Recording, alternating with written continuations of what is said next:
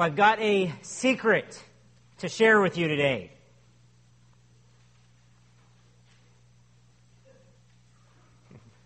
Oh, you want to hear it now?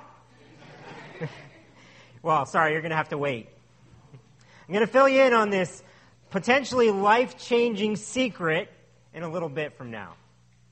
But now that I've got your attention, let me ask you this question and really think about your answer, okay? What would it take for you to be content in life? What would have to happen in order for you to be happy with where you're at? Maybe to, in order to figure this out, you may need to ask, where am I currently discontent? Right? Where, what things am I unhappy about in my life right now? Now, there are a, a huge possible variety of answers to these questions. Maybe you would identify some financial threshold and you'd say, I'd be happy when I make that much money a year or have that much in my bank account or when my investments pay off. Maybe you're a student, and so you're not thinking on those levels yet. You'd just be happy to be out of debt or be broke. Maybe you don't think financially. Maybe you think that you'll be happy when you start dating or when you get married or when you have a kid or two or three to call your own. If you are a kid here, maybe you'd be happy with more friends or more time on your parents' iPad. Adults, maybe you are just content with your current position at work. So uh, a promotion or a change of scenery would make you happy. Or maybe you'd be content simply having work, being employed.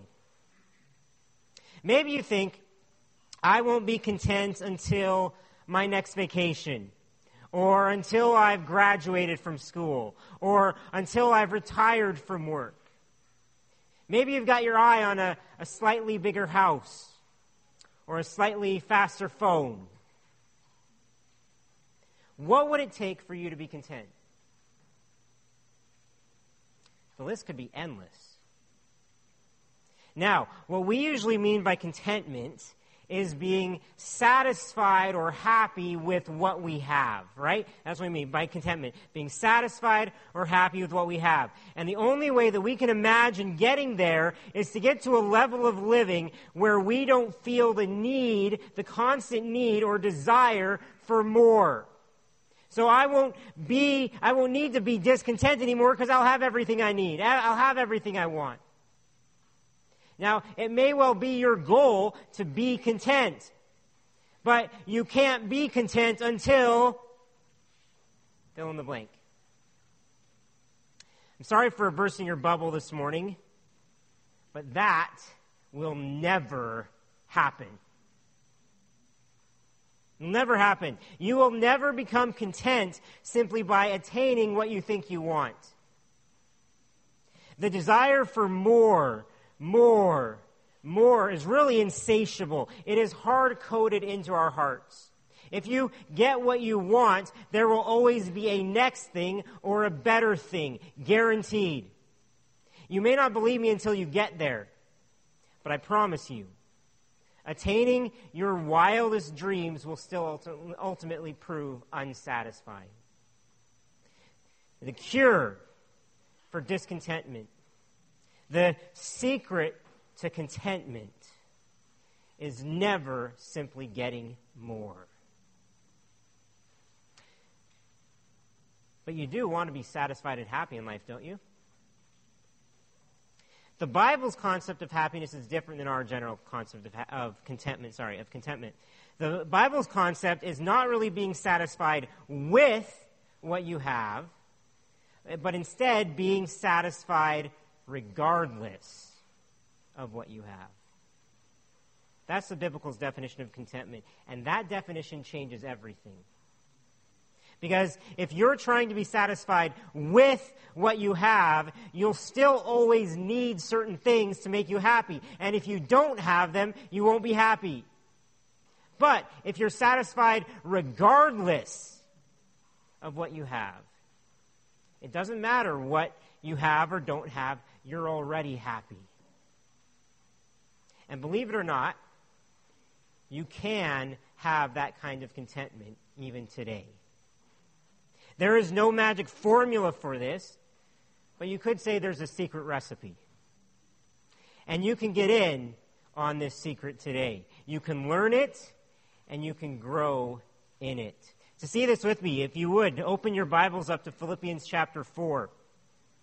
Philippians chapter 4, if you're taking one of the Bibles from in front of you or maybe on the shelves in the library, it's on page 982. Philippians 4. We're nearly finished our summer long trek through the letter that Paul wrote to the Philippians, the Philippian church, which has taught us how to live gospel shaped, Christ centered lives until he returns. Before we jump back in, though, to the text together, I invite you as well to stop, pause, quiet our hearts, and pray for the Spirit's help to speak to us. Would you pray with me? Heavenly Father, as we look in your word today, as we study what you have to say to us, I pray that you would speak to each one of our hearts. May we hear what you have to say. May we be willing to listen, ready to listen, and ready to obey. I pray that as we see you, as we sing, as we see you, may we find the strength to face today and tomorrow and every day that we come across. We need your help. We need your grace. So we ask for it now in Jesus' name. Amen. Now, if you weren't with us last week, what we saw last week was Paul bluntly tell the Philippians how to think and what to do in their lives. If you look with me in verse 8, Philippians 4, verse 8, he says this Finally, lastly, brothers and sisters, whatever is true, whatever is honorable, whatever is just, whatever is pure, whatever is lovely, whatever is commendable, if there is any excellence, if there is anything worthy of praise, think about these things. What you have learned and received and heard and seen in me, practice these things, and the God of peace will be with you.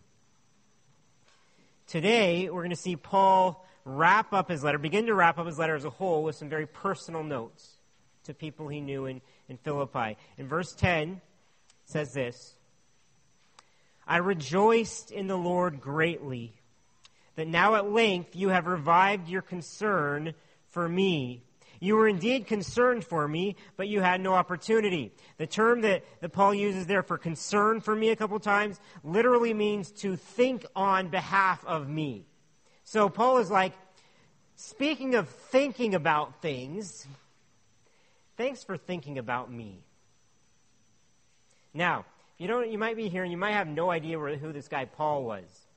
And so just to fill you in, Paul was a leader in the early Christian church. He'd once been a rabidly zealous Jewish teacher, but had been radically converted. And Paul spent the rest of his life as a missionary slash church planter, traveling the world and effectively spreading the gospel all over the known world.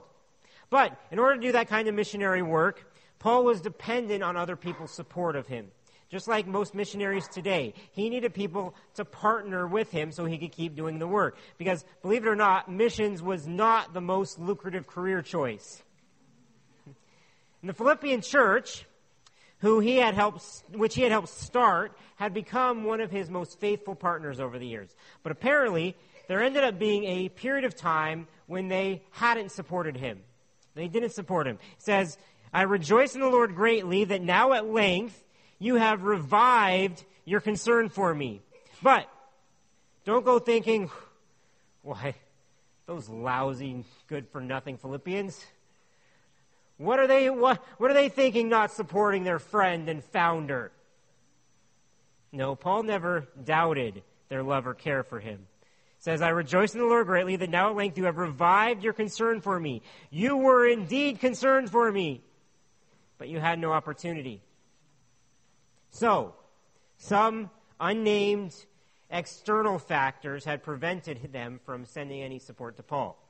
But now he says their concern has been revived, which means to come into fresh bloom. Now, this, uh, this spring, Uh, a few months ago, my wife and I bought some nice hanging flower baskets for our backyard. And whenever we remembered to water them, they did really well. They flourished. Unfortunately, there were also times we totally forgot to water them. And given this summer, you know what would happen there. So there were times that they just withered and died, it seemed. However, when we would resume watering them, there must have been miracle flowers because they just grew right back. Bloomed all over the place once more. Paul was essentially saying that this is what happened with the Philippians. Okay? They, it was like their concern for him had dried up. But now, God had restored their opportunities. It's like he had watered them. And now their support had bloomed back to life. And I rejoice, he says. I rejoiced in the Lord greatly that now at length you have revived your concern for me. It's kind of like Paul's writing a thank you note here, except that he never actually says thank you. Some scholars call this passage actually Paul's thankless thanks. I'm not joking. But I think there's a reason for this, why he doesn't actually explicitly say thank you. It's because Paul doesn't want his gratitude to be misunderstood. Paul wasn't trying to manipulate them. He wasn't trying to grovel to them, to beg for anything, angle for anything from them. In that day, if you really were explicitly thankful, it meant often you're asking for more. Paul didn't want to do that. Instead, Paul simply wanted to offer his life as an example again, as a case study. And this time, the case study is in contentment.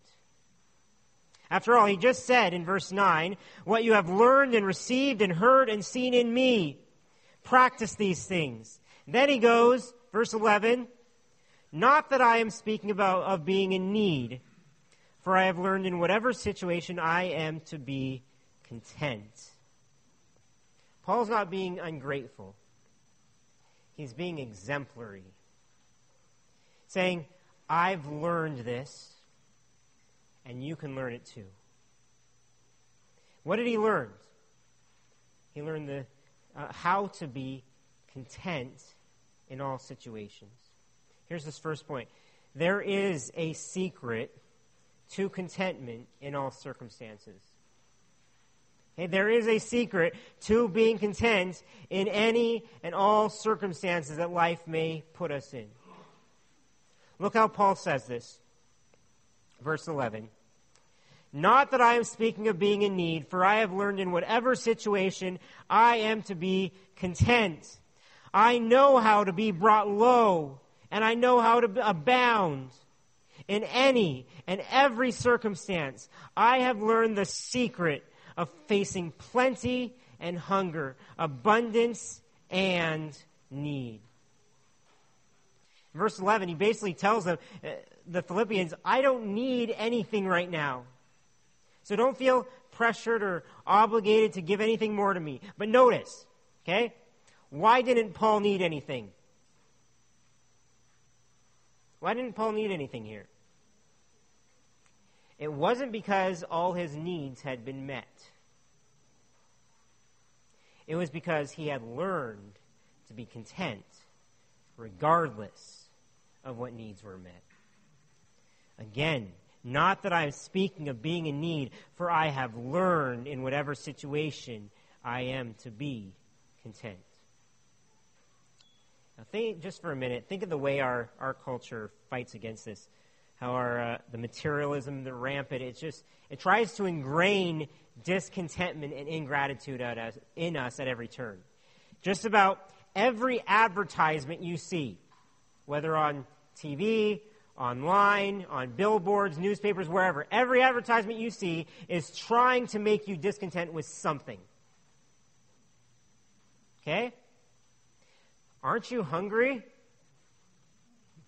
Look at these, this sumptuous, over magnified foods from Tim Hortons. Your life is really, it's incomplete unless you've seen this show or this movie. You should upgrade your home. In order to do that, give this realtor a call. Aren't you sick and tired of data overages? Don't you want faster internet? Vote for this politician because current politicians just aren't cutting it.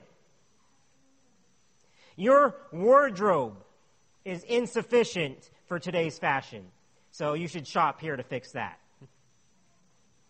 You need a better deodorant. Well, actually, maybe some of you do.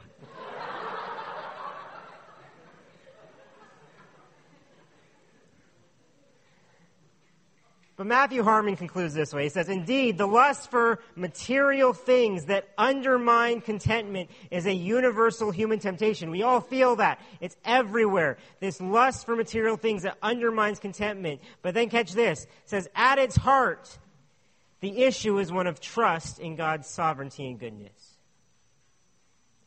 Do you get what he's saying?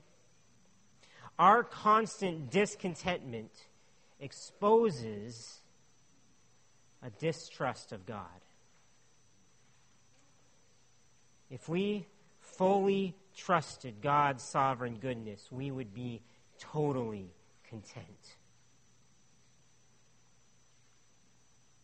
Now, there was a form of contentment that was actually highly valued in ancient Greco Roman culture, which Paul was living in, especially amongst the philosophers known as Cynics and Stoics. If someone was content in that day, it would mean they were content with, quote, his own inner possibility, and who thus becomes an independent man, sufficient to himself and in need of none else. So, in other words, you were content if you felt the need for no one else but yourself. It was a good thing to be on your own, independent, self sufficient. We, see, we hear similar sentiments today, don't we? Even in our materialistic society. All that you need is inside yourself. Be strong. Independent. Those are good things. You, you just have to, to self-actualize. Realize your own potential. It's, it's a bad thing to need others. Now, this self-sufficiency is often the world's version of contentment. But Paul's contentment isn't self sufficiency. As we shall see, it's God's sufficiency. Paul wasn't independent or immune from need, he was dependent on God for his needs. So, how did Paul get there? How did he learn to be content no matter what? Because contentment doesn't happen naturally. No, it's, it's natural for our sinful hearts to be discontent. Just consider how even the littlest kids will scream at you or throw a tantrum when a perceived need of theirs isn't being met. Happens naturally. I mean, just take them to Toys R Us or walk down the, the candy aisle at Bulk Barn. You'll see what I mean.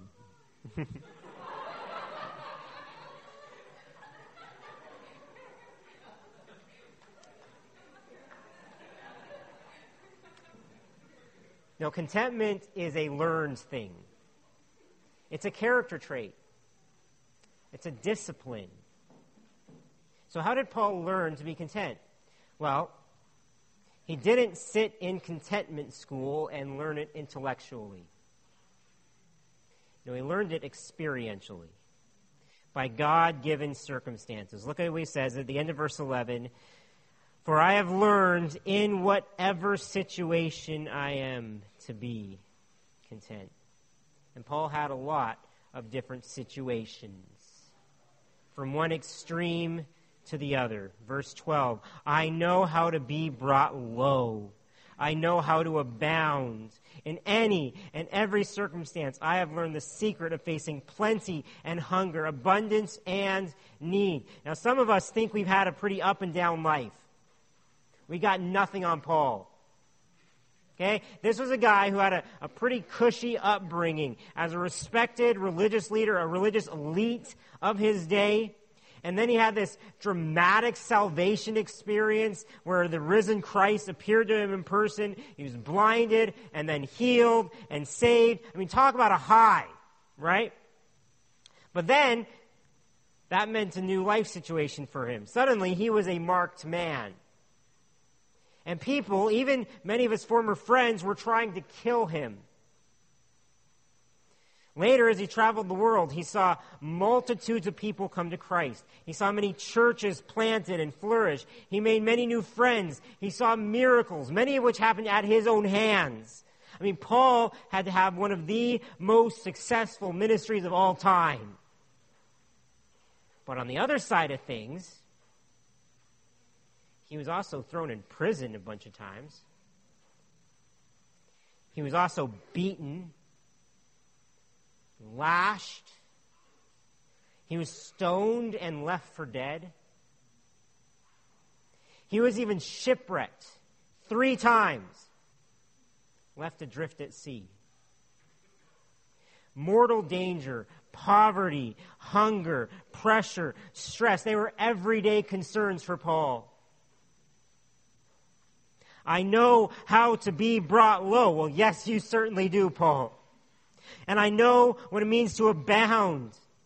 Yep. It was that too. I mean, in Philippi alone, where Paul's writing this letter to, he had experienced all of this in a nutshell there. He had gone from being housed in luxury in Lydia, a wealthy merchant's home there, to overnight lying in stocks being housed in a dirty, stinky, dank prison. Then, God freed him with a miraculous earthquake and a bunch of people got saved. I mean, talk about an emotional and physical roller coaster. This was Paul's life. Most of us have, have not gone through anything close to what Paul went through. But if he could learn contentment through all that, shouldn't we be able to? Most of us have not known true poverty or hunger, though some of us have. Most of us have lived relatively comfy and luxurious lives, insulated, insured, Dennis Johnson says this For many of us, the challenge is not to be content when we have nothing. After all, we have never had nothing. The challenge is to be content when we have more than we need, but less than we want. In case you wonder, well, do we really need to be do we need to be impoverished to really learn this? I don't believe that's the case because Paul also abounded in plenty and abundance. Okay? He learned this, eh, he learned contentment from his everyday experiences in both directions. We can too. So, as you are exposed to abundance or poverty and everything in between, are you learning what it means to be content? If you're content now, but you wouldn't be if you lost a few things, you're not really content.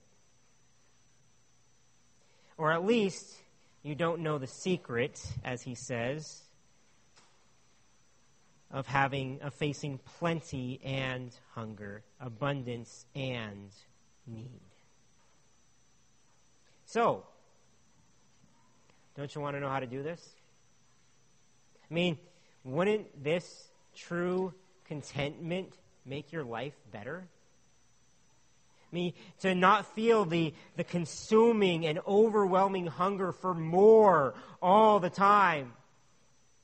To, to be able to resist the relentless temptations of materialism. To be, to be totally ready to face whatever happens. In every season of life, you're prepared. To be truly satisfied and happy with your life. You may be like, okay, I get it, right? It'd be great to be content. So what's the secret? I've left you hanging long enough. Let's initiate you into this secret, shall we? Here's what Paul's going to tell us. You're already in on this secret if you have Jesus. Okay? Here's how I put this point. There is a secret to contentment in all circumstances. What is it? God's strengthening empowerment through Christ. Okay? The secret to contentment in all circumstances is God's empowerment of us, strengthening of us through Jesus. I get this secret from verse 13, one of the most well known verses in all Scripture. And right after saying, I've learned the secret of facing plenty and hunger, abundance and need, verse 13, I can do all things through him who strengthens me. Now, it's implicitly obvious that the him there, Paul's talking about Jesus. So the, the secret of contentment is discovered in Jesus, through him. Jesus is the secret. Okay? Christ is enough. He is sufficient. Jesus is all we need. That's the secret. So, does this mean that many of us who are missing contentment are missing Jesus? Maybe. Or at least we are forgetting or overlooking or undervaluing him. Now, verse 13 is not only very well known, it's also one of the most misused Bible verses ever. We like to, to violently rip this, this catchy one liner out of context and misapply it to our lives. I can do all things through him who strengthens me. Who hasn't seen this verse emblazoned across a poster or a meme or a shirt? Right? We usually hear it in context of some difficult human achievement.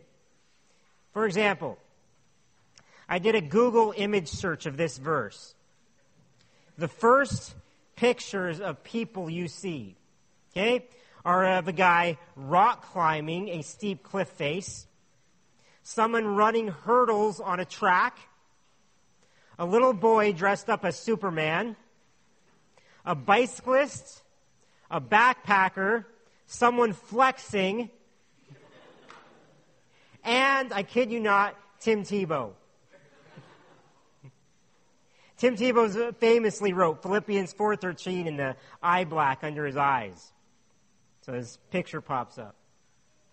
Now it's a, it's a verse that we might tend to quote right before a sports event or maybe before singing a solo or some other thing that we're trying to do. I can win. I can perform. I can succeed. I can pass this exam. I can climb Mount Everest. I can be a professional ball player. I can go to the moon. I can do this because I have Jesus and Jesus says I can. I can do all things through him who strengthens me. Well, maybe. Maybe not. That, the point is, that is not the point of this verse at all. Philippians 4:13 is absolutely not a slogan to help us achieve our dreams in life. It is not a magical incantation. It is not a powerful pep talk. It is not a promise of victory. Jesus is not our genie in a bottle or our rabbit's foot or our cosmic vending machine. I mean, there are a lot of things I simply can't do because I am not exhaustively skilled or talented. I am not an astronaut or a rocket physicist or a champion pole vaulter. I have limits. I'm not Superman. I'm not all powerful. Ultimately, I'm not God.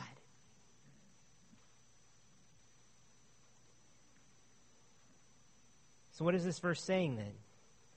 I can do all things through him who strengthens me. What does Paul mean by all things? Well, remember what he just said. I know how to be brought low, I know how to abound in any and every circumstance. I have learned the secret of facing plenty and hunger, abundance and need. So then, when he says, I can do all things, he's not referring to an ability to accomplish all things through Christ. He's referring to the ability to face all things through Christ with contentment. So whether you're phys- as physically strong as Tim Tebow, or you're too weak to throw a football.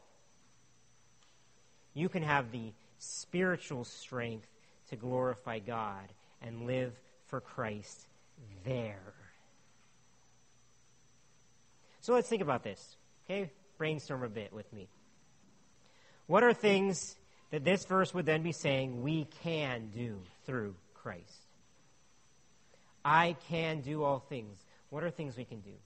I can grieve well when sorrow comes my way through Christ who strengthens me.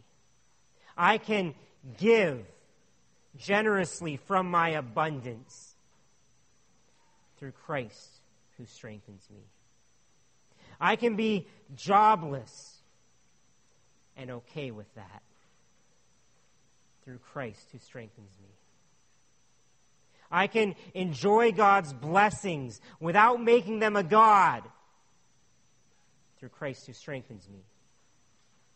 I can endure people's scorn or mockery or hatred through Christ who strengthens me.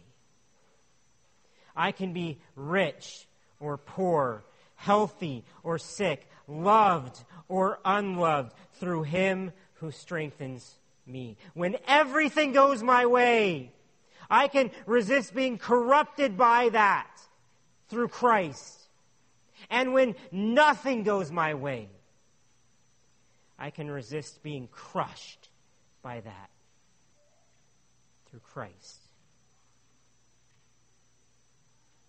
Picture Paul.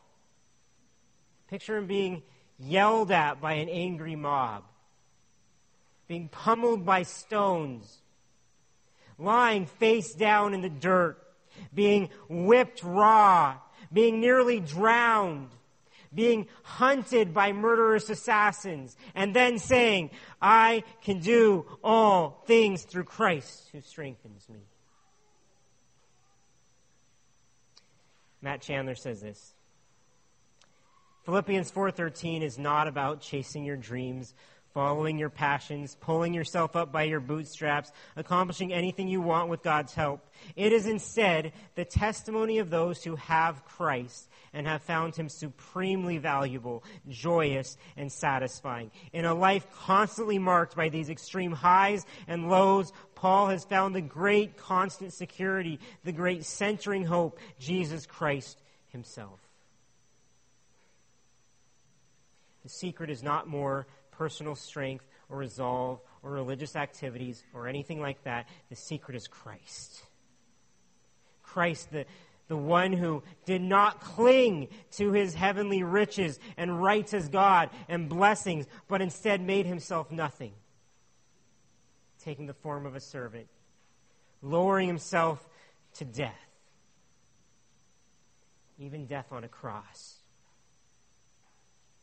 for us. And it is through Him that we find the strength we need to face each day. Do you realize that really Philippians 4:13 is even better than our cheap distortions make of it? I mean, what this verse means is that the all powerful King, creator of the universe, who died and conquered death, now lives inside of us by his Spirit to empower us to live for him no matter what happens. That's some good news. He strengthens us with far better strength than you get from lifting weights or taking steroids or drinking Gatorade. He gives us his own supernatural strength to sustain us when life is unsustainable. His strength to face trials or tragedies or pain or loss or failure or disappointment. Strength to fight sin, to resist the devil, strength to pray hard, to press on. And really, that's the strength we've needed all along. So the question then becomes how do we actually do this? How do we access God's empowerment? How do we find Christ all sufficient? Let's start with this. If you don't have Christ in the first place, you cannot access his power. When you have to believe in him, in his life and his death and his resurrection and trust him to save you. And that's when his spirit comes into us. And when we have the Holy Spirit, that's when we possess everything we truly need. 2 Peter 1 3 says, His divine power has granted to us all things that pertain to life and godliness through the knowledge of Him who called us to His own glory and goodness. Next, I'll say this contentment is really an attitude of our hearts, it's a, a mental state or a belief. So, putting this into practice can be pretty invisible. Okay, it happens inside of us, in our minds. We have to change, we have to alter how we think, what we believe, how we view things. So, when you sense discontentment rising in your heart, and I, I don't know about you, but with me, this happens pretty much daily. When you sense discontentment rising in your hearts, we need to address those situations differently. We need to stop and think, okay, where is this desire coming from? What am I dissatisfied with? Where's, where's the root? And then, is this something in which I should find my fulfillment in Christ? It probably is. If you want more money, you probably aren't considering how rich you are in Christ. If you want more comfort, you likely aren't thinking of eternal comforts right then. If you're, if you're lonely, you probably aren't dwelling on the intimate friendship of Christ. If you want more security or love or peace or pleasure or joy, all of these things are ultimately found in Christ. And in a far greater measure than we'll ever find in the things of earth. So think on Him. Meditate on Him. Call Him to mind. Go to Scripture. Pray. Talk about these things with others. Whatever you have to do in the moment to get your mind fixed on Him. You can also ask this question Am I putting my hope in something other than God right now? And do I need to repent and reaffirm my trust in Him? If so, do it. Okay? And the secret to doing this in all circumstances is really to get our eyes off our circumstances. Our contentment needs to be entirely independent from our situations in life, or else it's not true contentment. And that smokescreen will blow away one day. Let's get our eyes onto God. In the moment, do whatever we need to to fix our hearts, fix our minds on Him. And the wonderful result is a peace the joy, and the gratitude that will permeate your life. For Paul, this contentment led him, as verse 10 says, to rejoice greatly in others' concern for him. But also, if he, back in chapter 2, he had said that he rejoiced in potentially being poured out to death. See his life again? Whatever situation, in any and every circumstance. The secret to contentment in all circumstances is God's strengthening empowerment through Christ, which should lead to joy, joyful gratitude at all times. Our contentment in Christ should lead to joyful gratitude at all times. Now, Paul might not say thank you here, but he's still obviously grateful as he rejoices. I rejoice in the Lord greatly But now at length you have revived your concern for me. Now, notice the Philippians' concern for Paul caused him re- to rejoice not in them, but in the Lord. Again, his happiness doesn't rest on his circumstances, but on Christ. I rejoiced in the Lord. Therefore, no matter what circumstances happened to Paul, he could rejoice in the Lord always. The secret to contentment the secret to joy, the secret of, to being happy and satisfied in life can only be found in Jesus. And when we understand, when we truly understand what we have in Him, our joy and our gratitude should be unquenchable. So, are you content today? Are you joyful? Are you grateful? If not, have you surveyed the good news of Jesus Christ lately? Meditating on what his sacrifice means for you. Have you, have you stopped and, and stared at Jesus on the cross for you? The ramifications of that? Have you remembered your sin and your guilt and your shame, which once consumed you, has now been washed away completely by the blood of Christ? Have you looked intently at the grave, which was once occupied? But is now empty.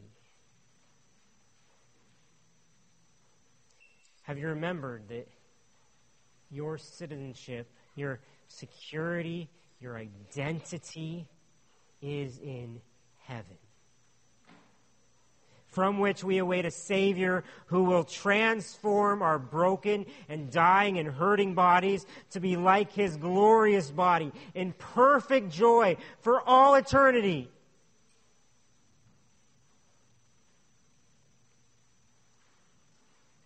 We close, we're going to take a few minutes to stare at Jesus together, to meditate on him as we gather around his table. I'll leave you with this, though. Augustine famously prayed God, you have made us for yourself, and our hearts are restless till they find their rest in you. By implication, when our hearts do find rest in Him, restlessness ceases. And that's when we can be truly content. Would you pray with me?